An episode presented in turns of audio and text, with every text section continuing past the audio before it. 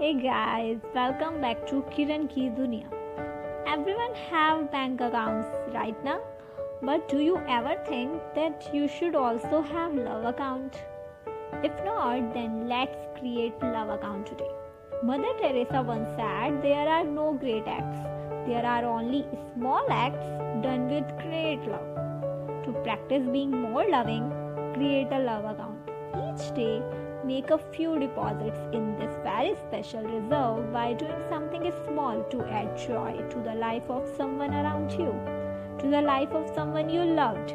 You can do little things like buying your partner fresh cut flowers for no reason, sending your best friend a copy of your favorite book, or taking the time to tell your children in no uncertain term how you feel about them are all good places to start many more things you can do.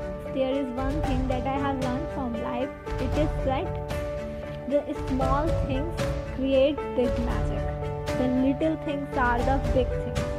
Those teeny daily deposits into the love account will give you far more happiness than any amount of your bank account. As Emerson said, without a rich heart, wealth is an ugly beggar.